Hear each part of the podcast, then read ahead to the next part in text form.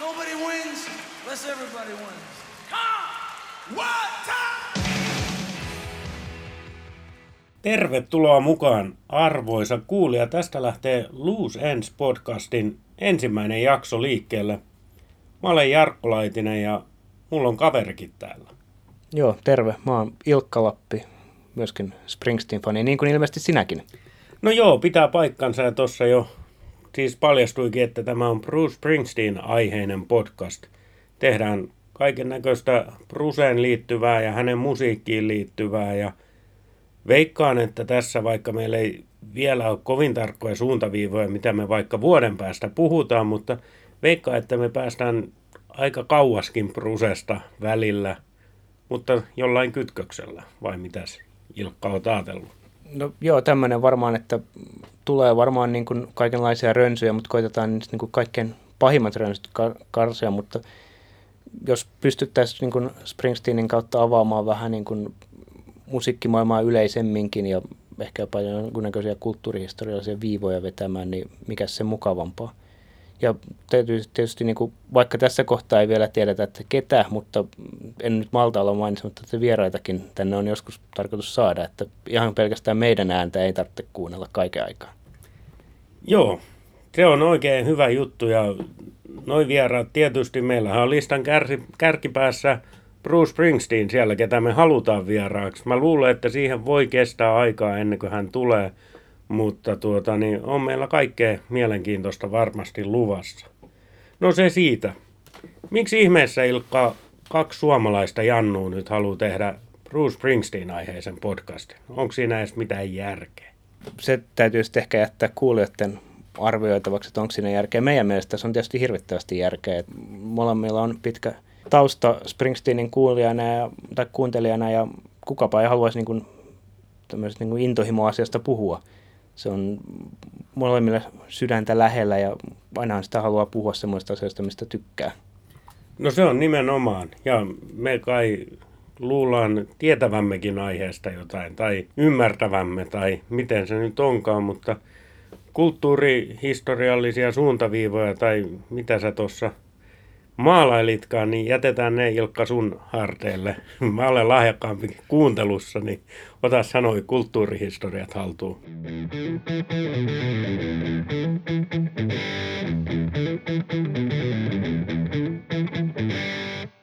Tuo ymmärtäminen oli hyvä pointti. Tota, ainakin meillä on siis, olemme jonottaneet useiden stadioneiden niin kuin ulkopuolella öitäkin ja muutenkin matkailleet miehen perässä ja tosiaan kuunnelleet kymmeniä vuosia tahoillamme, niin tota, ainakin jonkunnäköinen just ymmärrys niin kuin tämmöisen Springsteen-ihmisen sielunmaisemaa meillä varmastikin on. No kyllä on. Mutta sitten kun ymmärtämisestä puhutaan, niin pitääkö tässä nyt lähteä tuohon meidän suurimpaan etukäteen mietittyyn tukikysymykseen, että mikä ihme siinä prosessa nyt sitten viehättää? Mä en välttämättä nimittäin ymmärrä omalta kohdaltani, että mikä se on. No mäkään varmaan ihan, ihan täysin ymmärrä sitä. Mä tota, tässä kun tätä hahmoteltiin aikaisemmin ja eilen sitten vähän mietin, että just tämä, tämä iso kysymys, mitä tässä on yrittänyt omalla kohdalla yli 30 vuotta aktiivisesti selvittää, niin tota, mä tälleen niin kuin löysin kolme pointtia. Resonaatio, elämys ja yhteisöllisyys. Mä voin vähän avata näitä. Resonaatio siis tarkoittaa sitä, että miten, miten se niin kuin musiikki resonoi mun omaan elämääni, niin miten mä sieltä löydän sellaisia kiteytyksiä, mitkä sopii omaan elämän tilanteeseen tai jotenkin puhuttelee mua. Mä keskeytän sen verran, koska toihan on olennainen asia Brusen tuotannossa. Sulla voi olla oikeastaan mikä tahansa elämäntilanne tai sä voit olla millä tahansa fiiliksellä tai sieltä löytyy aina biisi. Vahvistat varmaan tämän. Kyllä joo, es- esimerkiksi tämmöinen, tota, mä oon, aina jos multa kysytään, että mikä on Springsteenin paras levy, niin mä sanon Born to Run. Ja sanon sen, sanoisin sen tänäänkin ja sanon sen ihan koska tahansa. Se on mun mielestä paras levy, mitä on koskaan tehty. Piste. Mutta esimerkiksi tällä hetkellä viimeisten vuosien aikana mä oon kuunnellut paljon enemmän Darknessia ja Riveria. Ne on niin ne kaksi levyä, mitkä tällä hetkellä resonoi mun elämääni kaikkein voimakkaimmin. Jaha, podcastimme ulkojäsen Maatiaskissa Boris saapui paikalle, mutta ei anneta se häiritä. Hänellä on muuten vaan vaikeaa niin hän tuossa huutaa ja kiehnää. Mutta... Hänkin on varmasti kuunnellut Springsteenia ja saanut sitä kautta tota, toivottavasti elämänsä helpotusta. Kyllä joo. Meillähän on siis usein tuon kissan kanssa tapana, kun työtuolissa niin iltaisin istuu ja saatan katsoa YouTubesta eräitäkin musiikkivideoita, niin kattihan tulee usein syliin ja selkeästi Brusen musiikki resonoi hänenkin elämäänsä. Jos mennään tähän toiseen pointtiin, niin tota, tämä elämys, niin sitä mä niin kuin avaan sillä tavalla, että tavallaan vastaa ehkä siihen kysymykseen, mihin on kanssa sanonut aika usein vastata, että miksi ihmeessä sinne keikoille pitää aina mennä uudelleen ja uudelleen, kun sehän on se ihan sama show. No eihän se ole se sama show, mutta ei mennä siihen nyt. Mutta se, mikä, minkä takia mun on hirvittävän miellyttävä sitä miestä siis ja hänen esiintymistään seurata, on siis se, että siis niin kun, kun Bruce on niin älyttömän, sanotaan nyt tosi, siis tosissaan, mutta ei, ei vakavissaan. Ja tavallaan siis se, se niin kuin ihan, ihan vilpittömästi ja naivisti uskoo siihen, että sillä hetkellä, sillä, keikka, sillä hetkellä, kun se on siellä keikalla ja sitten kun se yleisö on siellä keikalla, niin vain sillä hetkellä on merkitystä. Ja se on se asia, mikä välittyy sieltä. Ja, si, ja se, siihen ei niin kuin, ja se on todella niin kuin vetoavaa. Se on ihan kaikkien semmoisten artistien kanssa, jotka siihen pystyy. Se on vetoavaa, mutta niitä on aika harvassa niitä artisteja, jotka semmoisen fiiliksen saa aikaa. Toi on kyllä äärimmäisen hyvin sanottu. Jenkithän puhuu, että connect sen yleisön kanssa. Mä ymmärrän, että tämä on just sitä. Siellä kun oot siellä keikalla, niin sehän tuntuu siltä, kun sä olisit yksin siellä. Ja samaan aikaan siltä, että sä oot perheen kanssa siellä. Ja samaan aikaan siltä, että E Street Band on sun perhe. Sehän on just se elämys, mikä, mikä sulla oli toi pointti, niin se on se ydin mun mielestä siinä livessä. Voidaan unohtaa se, että siellä sattuu tulemaan maailman parasta musiikkia. Se on se juttu. Joo, ja no sitten oikeastaan tuon perheen kautta, minkä otit tuossa yleisön, esi- yleisön kohdalla esille, niin se, siitä päästään tähän mun kolmanteen pointtiin, niin on yhteisöllisyys. Mä pitkään kuuntelin Springsteenia sillä tavalla, että se oli vain mun juttu, niin mä kuuntelin sitä, no isän kanssa tietysti, mutta niin kuin, että muuten, että tavallaan perheen, pienen perheen ulkopuolella se oli niin kuin, ei ollut semmoista tavallaan, ei mun kaverit kuunnellut Springsteenia, eikä, enkä mä oikeastaan tuntenut ketään muita, jotka olisi niin Springsteenia kuunnellut. Mutta sitten tota, nykyään sitten taas niin kuin tietysti tuntee ympäri maailmaa ihmisiä, jotka kuuntelee Springsteenia suomalaisiakin hyvin paljon, niin tota, ja heidän kanssaan on luonut semmoisia ystävyyssuhteita, jotka mä ihan uskon, että kestää niin kuin – kestää läpi elämän, vaikka niin kuin Springsteen jossain, tai vai, jossain vaiheessa käy se, sekin hetki, että Springsteenin keikoilla ei nähäkään, mutta sitten nähdään muuten. Testataan nyt, kuunteleeko he. Lähettäkää palautetta meille. Tiedätte kyllä kanavat.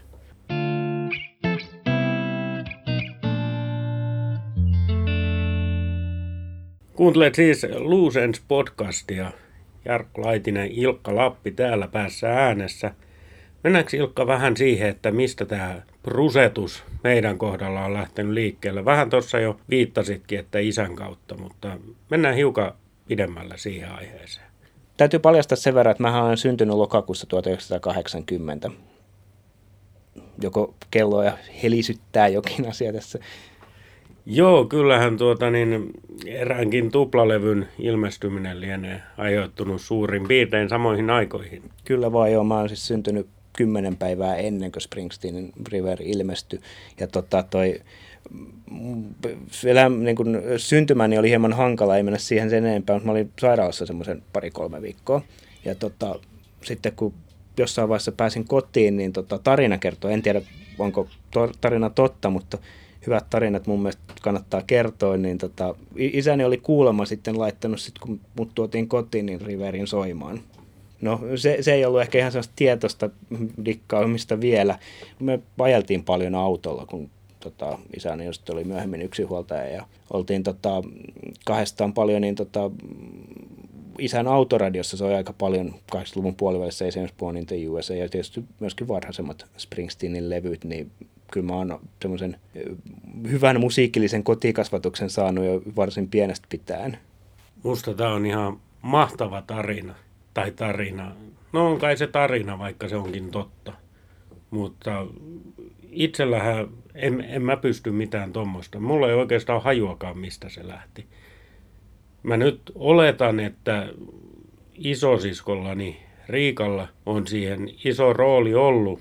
Hän on mua viisi vuotta vanhempi silloin 80-luvun loppupuolella, kun itse olin noin 10-vuotias.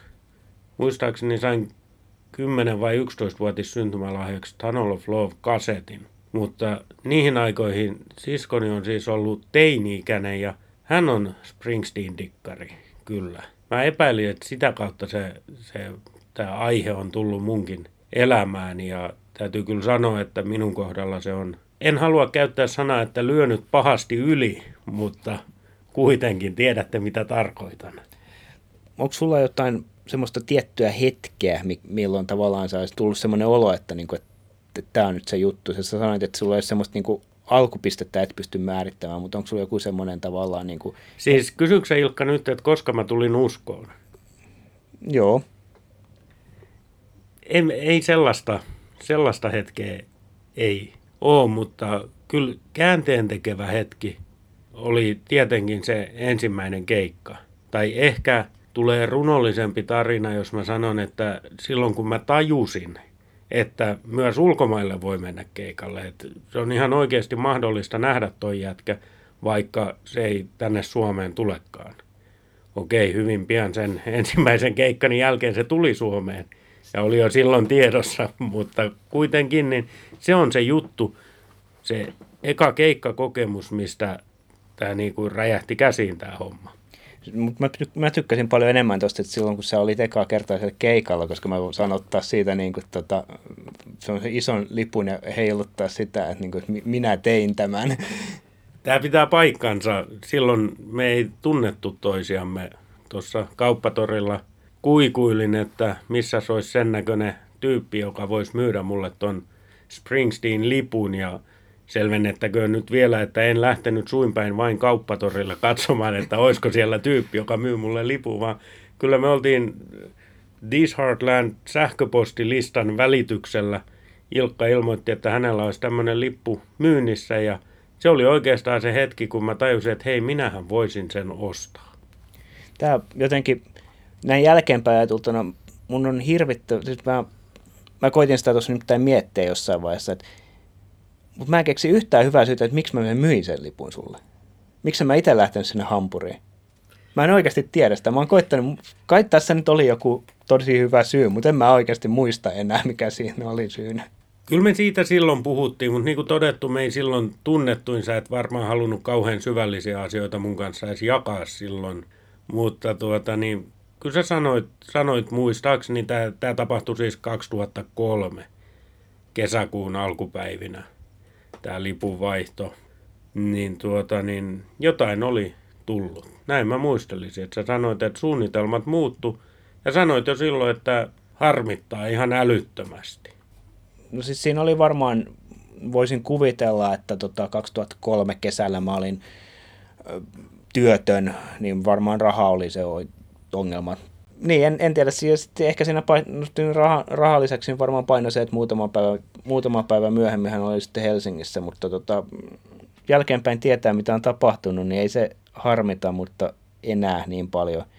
Mutta silloin se harmitti, ja se varsinkin Helsingin keikkojen jälkeen se harmitti, koska Hampurissa soitettiin Racing, mitä ei Helsingissä tullut, enkä ollut sitä silloin sitten vielä koskaan silloin kuullut livenä. Se pitää paikkansa. Tämä oli siis se Hampurin keikka oli 12. kesäkuuta 2003 ja Helsingin keikka ensimmäinen oli 16 ja toinen 17, kun viitattiin siihen, että hyvin pian bändi oli tulos Suomeen, eli siinä oli muutama päivä väliä. No, minähän kuulin sen Racingin siellä, siellä sitten, mutta täytyy sanoa, että jotenkin se keikka, ehkä me mennään joskus myöhemmin näihin varsinaisiin keikkakokemuksiin, mutta se ensimmäinen keikka oli kuitenkin niin päräyttävä kokemus, että tavallaan se meni vähän ohi. Kyllä mä muistan sen Racingin edelleen ja ajattelin, että hieno biisi, tuleeko tämä joka keikalla. En silloin vielä kauheasti tiennyt näistä asioista. Joo, tota, men, mennään toki myöhemmin paremmin näihin keikkakokemuksiin itselleni. Mulla toi vaan mitä sanoit tuosta, että meni ohi, niin mulla on ihan sama kokemus mun ekat keikalta, niin Tukholmasta 2002, joka oli niin kuin no niin kuin sanoit, se oli päräyttävä. Keikkana jälkeenpäin ajateltuna, niin sehän ei ollut kauhean hyvä. Ja disclaimer, nyt kaikki va- tai osa faneista varmaan niin kuin ajattelee, että niin kuin, mitä se horisee siellä. Siellähän tuli tota incident solo pianona, mutta eihän se biisi ole koskaan mitenkään niin kuin resonoinut mulle. Ei se ole mulle iso biisi. Jollekin toiselle se on. Kiitos, että minulla on joku, jonka kanssa jakaa tämä. En aina ymmärrä sitä hössötystä siitä incidentistä.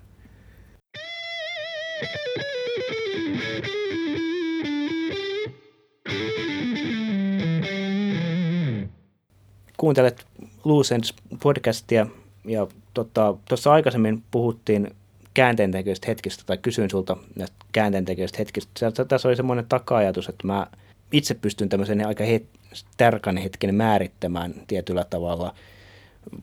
Traxboxi ilmestyi 98 ja se oli semmoinen niin kuin, mulle semmoinen hetki, että sen jälkeen ei tullut enää paluuta. Tota, se oli eka kerta, kun mä lintsasin koulusta, jotta mä saan tämän niin kuin, boksin heti käsiini aamulla.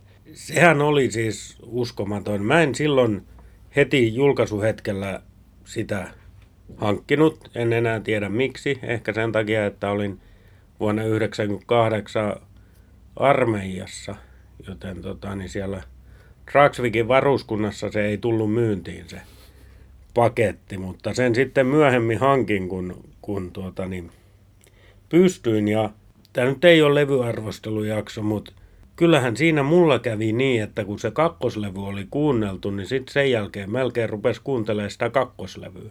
Siinä meni aika kauan ennen kuin mä olin ne kaikki levyt kuunnellut. Mulla on itse asiassa ihan tismalleen sama kokemus ja mä pystyn jopa mainitsemaan sen biisin. Ja se ei ole tämän, biisin, niin kuin tämän podcastin nimibiisi. Tiedätkö mikä biisi se on, mikä, tota, mi, mi, mihin tavallaan jäin kiinni siinä, kun sitä kuuntelin? No olisin kyllä Loose biisiä tuota, niin veikannut, mutta kun jo kerroit, että ei se se ole, niin en, en uskalla lähteä veikkaamaan, etten tee itsestäni narria.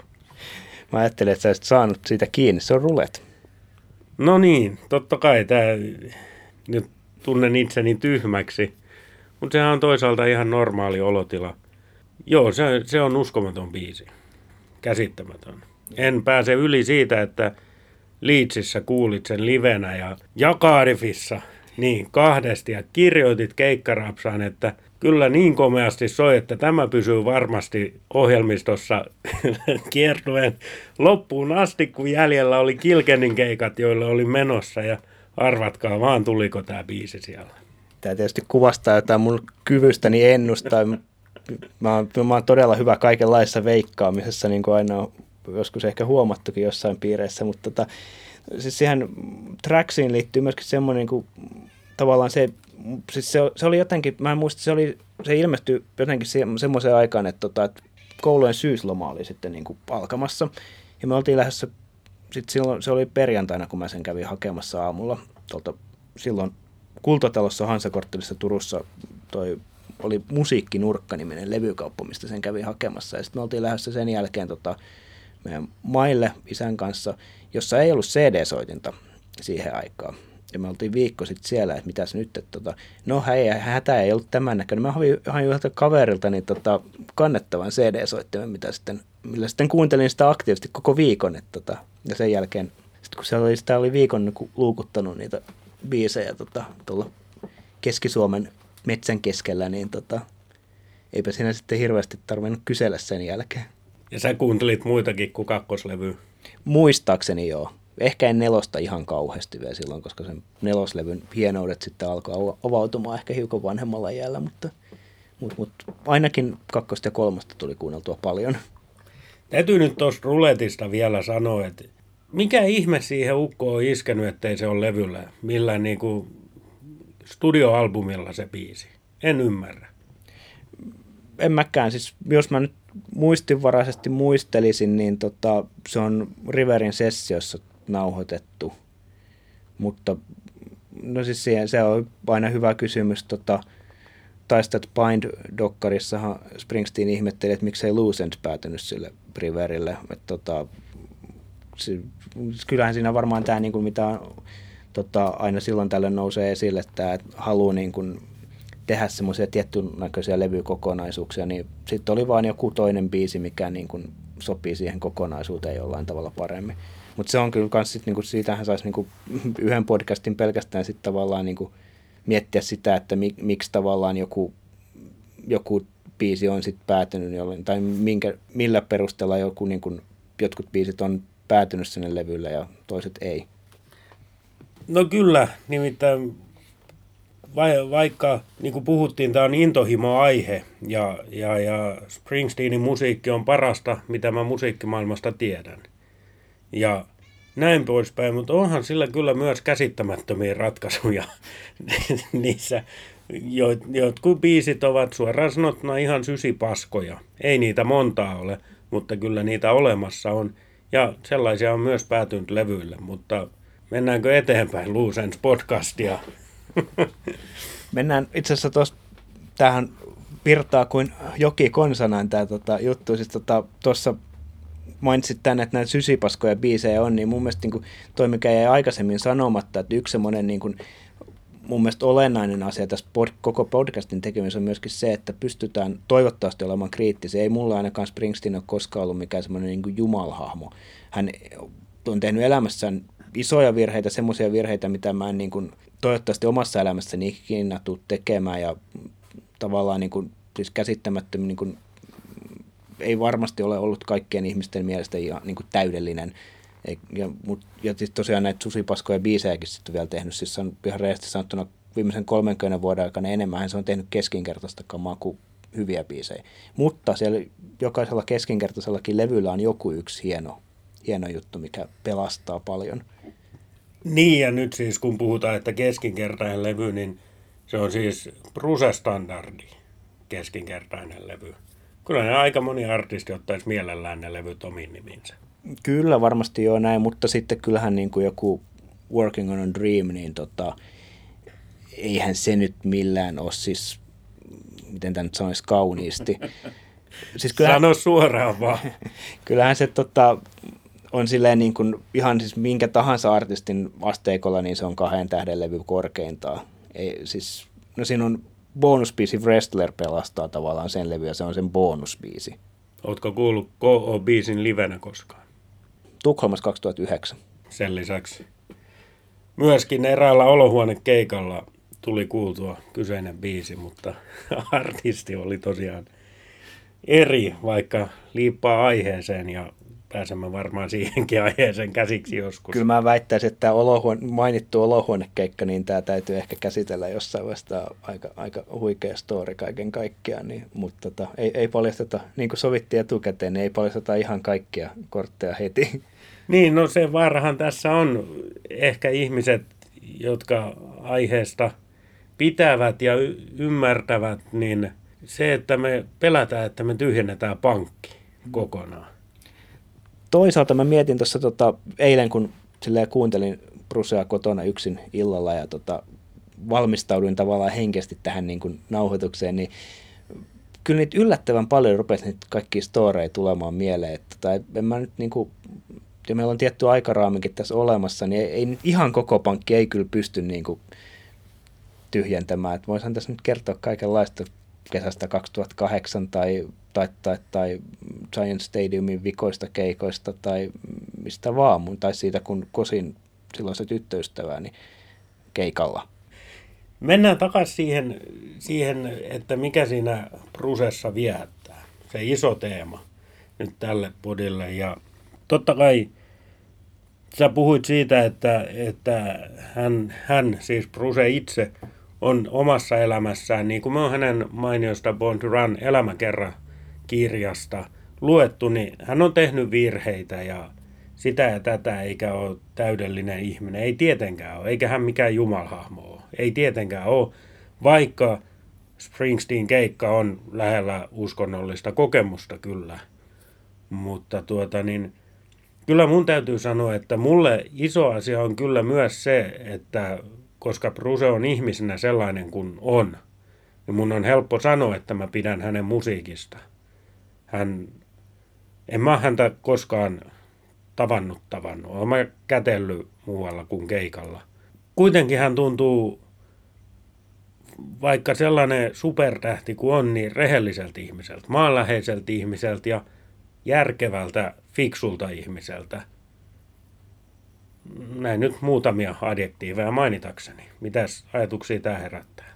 Kyllä mä pystyn ton ihan allekirjoittamaan. Kyllähän se niinku, miettinyt sitä joskus, että y, ta, tavallaan niinku yksi siihen, niinku, siis miksi Bruce niin paljon vetoaa muuhun, niin kyllä siinä on niinku, tavallaan se, että hän on pystynyt elämään aika kuitenkin noissa olosuhteissa ja tuolla tähtistatuksella niin aika semmoisen niin kuin, niin, kuin norm, niin, niin, varmaan niin normaalin elämän kuin tuommoisessa asemassa oleva ihminen ylipäätään pystyy. Että tavallaan, että kyllä se vetoo muuhun, että, että, että siellä ei niin kuin ainakaan hirveästi ole niin kuin siis mitään dokaushuumesekoiluja tai tämmöisiä. Että kyllä joten, jotenkin tavallaan, ja just se, niin kuin, että tavallaan arvostaa sitä työtään, niin se, se on kyllä semmoinen, mikä kyllä silleen vetoaa. Niin, ei, ei löydy skandaaleja hänen taustaltaan, ellei nyt sitten sen ensimmäisen avioliiton päättymisen aikoihin paljastunutta suhdetta taustalaulajaan lueta sellaiseksi skandaaliksi, mutta mun mielestä sekin skandaali on vähän väljähtynyt, kun nyt tämän taustalaulajankin kanssa on sitten kohta 30 vuotta yhteistä matkaa heillä takana. Niin kyllä se varmaan niin kuin kaikilla on jotain niin kuin enemmän tai vähemmän hämärää kaapissaan, jos haluaa niin kuin etsimällä etsiä, mutta tota, se on kuitenkin, niin kuin, mä oon kuullut semmoisen ihan hyvän teorian tavallaan siihen, että miksi Spruce pysyy niin, niin tavallisena, kun on nyt pysynyt kuitenkin, niin tota, tämän itse asiassa kertoo mulle yksi, tai tämän teoria on yhdeltä New Jerseyläiseltä vuodelta 2009, tota, hän ajatteli tälleen, että, että, että koska Bruce, tai Elvis oli niin iso asia Bruselle, niin tavallaan se, että mitä Elvikselle tapahtui, niin Bruce halusi niin kuin kaikin keinoin välttää sen kohtalon. Niin en mä tiedä, ei toi välttämättä ole pidä paikkaansa tai ei se ole välttämättä, niin kuin, mutta tavallaan se on mun mielestä hyvä teoria, että jotain, jotain ton kaltaista siellä saattaa taustalla olla. Joo, kyllä mä uskon, että kaikkihan vaikuttaa ja Brucehan on itsekin monen kertaan sanonut, että hänellä on paljon vaikutteita. Tietysti musiikillisia vaikutteita, mutta totta kai myös Elvis oli hänelle esikuva. Hän näki Elviksen telkkarista ja totesi, että tota mä haluan tehdä. Niin kyllähän tämmöiset asiat vaikuttaa. Miksi ei vaikuttaisi? Olisi hullua ajatella, jos ei vaikuttaisi. Mutta se ei kuitenkaan saanut häntä sulkeutumaan. Sikäli, että suojautumaan kaikelta yleisöltä tai muulta, vaan yhä edelleen tänä päivänä hän ajelee tuolla kotiseuduillaan New Jerseyn osavaltiossa, käy siellä Asbury Parkin vanhoilla huudeilla ja ihan avoimesti ja ilman turvamiehiä ja sanotaan, että hän on ikään kuin kuka tahansa muista. Ja monesti hänen annetaan varmaan myös tästä johtuen niin olla siellä rauhassakin. Ja sitten me katsotaan täällä Suomessa netistä kännykkäkamerakuvia, mitkä on otettu 200 metrin etäisyydeltä. Joo, se on mielenkiintoista. Eh- ehkä siinä on New Jerseyssä vähän sama juttu, kun miettii, että kun pidettäisiin niin Turkua hirvittävästi rakastavana ja niin kuin äärimmäisen turkulaisena ihmisenä mielestäni, niin tota, aina silloin tällöin mä tajuan, että kuinka hienot on joki, jokiranta ja tuomiokirkon seutu on. Mutta silleen, että ei sitä kyllä niin kuin läheskään aina muista pysähtyä sen niin kuin äärelle. Niin ehkä tuossa on vähän samanlainen, että jaa toi Springsteen on taas tuolla boardwalkilla, että mikä tässä on niin ihmeellistä. Mulle olisi kyllä ihmeellistä, jos näkisi hänet siellä, mutta olen käynyt kyseisellä boardwalkilla ja kävellyt siinä on lyhyellä matkalla aika monta Springsteen historiallista paikkaa käynyt niitä kurkkimassa, mutta ei näkynyt ukkoa silloin. Ehkä sen takia, että hän oli muistaakseni Kanadassa keikalla, kun minä olin boardwalkilla. Se saattaa olla ihan hyvä syy, että, mutta tota, nythän sä voit kokeilla sitten, kun sä seuraan kerran meet jenkkeihin, niin meet nyt sitten kävelemään sinne, tota, kun haet keika-aikana meet kävelemään sinne boardwalkille. Mä luulen, että se jää nyt kyllä välistä. Nyt täytyy tehdä vähän semmoinen lyhyempi stoppi. Stoppi sitten ja se keskittyy sinne Broadwayn suuntaan New York Cityssä. Puhutaan siitäkin aiheesta myöhemmin. Tehdään näin. Sen mä vielä haluan, tota, tässä mainittaa, tuli ilmi, että sä nyt oot sinne Broadwaylle menossa, niin tota, tämä asiahan ei varsinaisesti niin kuin mitään määritä, mutta jostain syystä aina fanien keskuudesta tulee niin kuin puheeksi jossain määrin, että jossain vaiheessa, että kuinka monta keikkaa on nähnyt, niin kuinka monta keikkaa sä oot Jarkko nähnyt? 24 keikkaa plus Super Bowl. Kyllä mun mielestä se on, ehkä se sitten on 25 keikkaa. niin, mä luulen, että sitten tuon Broadway-kokemuksen jälkeen se on 24 keikkaa plus Super Bowl plus Broadway. En mä tiedä, jotenkin, jotenkin mä koen ne eri juttuna. Se oli niin eri juttu se Super Bowl. Puhutaan siitä vaikka tuossa helmikuussa. Täytyy tähän niin kuin sanoa, että jatkumona tämmöisiin puhuttiin, että meillä on näitä tarinoita, olisi vaikka kuinka paljon. Ja lupaan, että tuutte podcastissa kuulemaan niitä. Mutta kun mulle tuli mahdollisuus hankkia toi lippu tuonne Broadwaylle – niin onhan se semmoinen, mitä ei voi jättää välistä. Kuitenkin a- aika monta vuotta, niin kuin aiemmin puhuttiin, niin 2003 kesäkuun 12. päivä näin ekan keikkani Hampurissa ja tähän hetkeen mennessä niin, niin, tota, niin 24 keikkaa kasassa, useita maita, sitä sun tätä kokemuksia monessa, monessa paikassa, paljon ihmisiä ja muita, niin kun kerran tuli toi Broadway-lipun mahdollisuus, kiitos sinulle, joka sen mahdollistit, tiedät kyllä kuka olet, niin eihän sitä voinut jättää käyttämättä. Kyllä mä tunnen itseäni sen verran hyvin, että sitten jälkikäteen tai sinä päivänä, kun mulla on se lippu ja mä katsoisin kello, että no niin, nyt, nyt se soittaa siellä ja mulla olisi ollut mahis mennä, mutta en mennyt. Se olisi jäänyt kalvamaan kyllähän se, just noinhan se menee, että, tota, että ei, ei, niin kuin elämässä ei kadu niitä asioita, joita tekee, vaan pääsääntöisesti niitä asioita, jotka jättää tekemättä. Itse mä, mulla oli mahdollisuus periaatteessa, ei tullut koskaan lippuhankkineeksi, mutta tota, oli periaatteessa mahdollisuus lähteä 99 reunion keikalla tai keikoille Tukholmaan.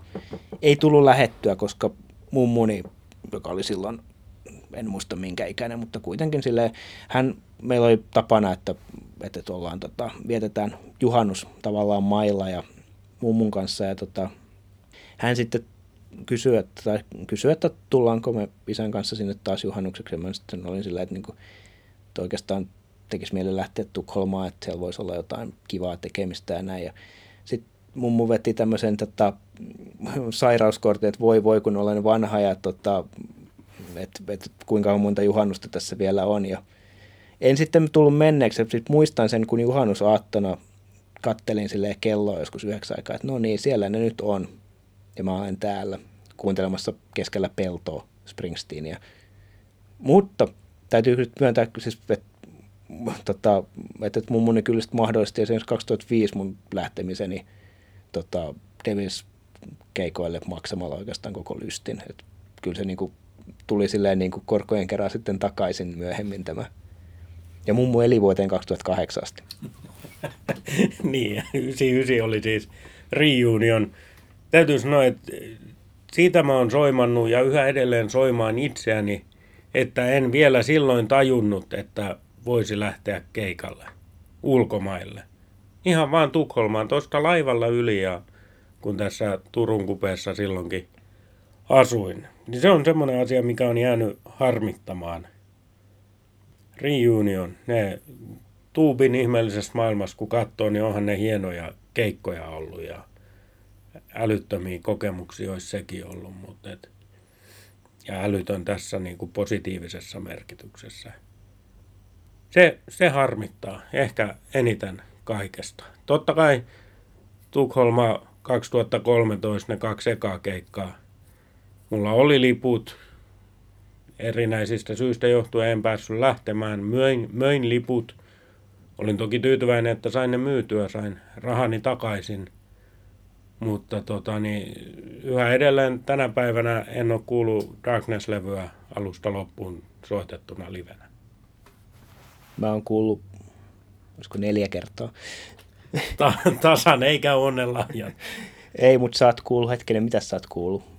Kyllä sä oot jotain täältä mun 30 30 halutuimman listalta sä oot varmasti kuullut. En nyt äkkiseltä osaa sanoa mitään, mutta aivan varmasti siellä on niin kuin... Meidän pitää ehkä käydä tämä lista läpi ja katsoa, mitä siellä on. Itsenikin yllättäen muistan kyllä melko hyvin, missä olen kuullut mitäkin. Ihan kaikkea en muista. Muista vaikka, että Helsingissä 2003 tuliko Cadillac Ranch. Luulisin, että tuli, mutta en, en pysty suoraan sanoa muistinvarassa. Mä pystyn sanomaan, että se tuli, en muista kyllä kummalla keikalla, mutta se tuli, sen, sen muiston. Mutta tota, se on kyllä jännä, miten tota, aika paljon muistaa. Sitten sit huomaa, että jotkut, esimerkiksi 2009 Tukholma, no se varmaan, mä oon sitä analysoinut, tota, tästä näköjään tulee tämmöinen isä, isäpodcasti, tota, olen analysoinut sitä, että miksi, tota, mä en esimerkiksi 2009, mä muistan kyllä niin kuin, Tukholman keikkoja, ja muistan, että olen ollut siellä, muistan, niin kuin, että näitä, keik- näitä biisejä siellä soitettiin, mutta en mä osaa silleen niin kuin erotella, että mitä biisejä soitettiin milläkin keikalla. Mä oon miettinyt sitä, että mä olin varmaan jonkunnäköisessä tota, isä kuoli sinä vuonna alkuvuodesta helmikuussa, niin tota, se varmaan jotenkin kyllä on vaikuttanut siihen, että ei sitten muista, niin kuin, tai jotenkin kaikki puuroutuu silleen, että kyllä se toisaalta tapahtuu, jos, jossain tapauksessa myöhemminkin on tapahtunut, mutta aika, aika hyvin kyllä muistaa siis silleen, varsinkin semmoiset niin kuin, isot, niin kuin, tavallaan itselleen isot biisit, muistaa tosi hyvin. Et muistan, sen, niin kuin, muistan edelleenkin sen fiiliksen, kun Jungle Landin kuuli enkaa kertaa. Onko me nyt osattu vastata kysymykseen, mikä prosessa viehättää? Mun mielestä ainakin on, on me raapastu sitä pintaa. Joo, var, varmaan ollaan jo raapastu. Siihen mä en osaa vastata siihen, tota, että ollaanko me osattu sitä, kun sitä on nyt koittanut jotenkin mielessään silleen, niin kuin sen plus 30 vuotta tyhjentää, niin en mä tiedä pystyykö sitä tälleen niin kuin yhden podcastin aikana tyhjentämään, mutta siinähän tämä onkin, tota, että ehkä tämän niin kuin sen Springsteenin vieraksi saamisen lisäksi niin koitetaan, koitetaan vähän, vähän raapasta pintaa syvemmältä, että mikä siinä nyt viehättää ja eri, eri tavoin sitten niin kuin ottaa aiheeseen kiinni. Kyllähän tämä on tietyn tapasta terapiaa niin meille kuin toivottavasti meidän kuulijoillekin.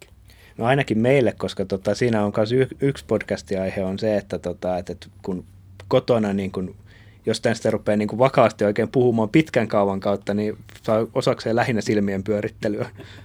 Tämä on, tämä on tuttu ilmiö, kyllä. Eiköhän ole aika paketoida tämä podcasti. Olet siis kuunnellut Loose Ends podcastia.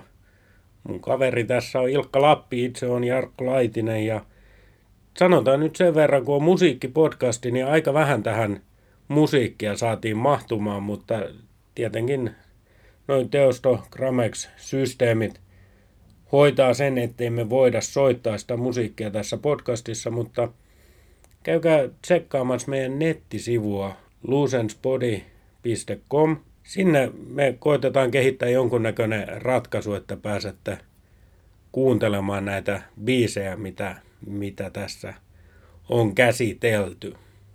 Ei muuta kuin kiitos mun puolesta ja jatketaan tällä aiheella tulevaisuudessakin. Kyllä, kiitoksia myös tältä puolelta pöytää.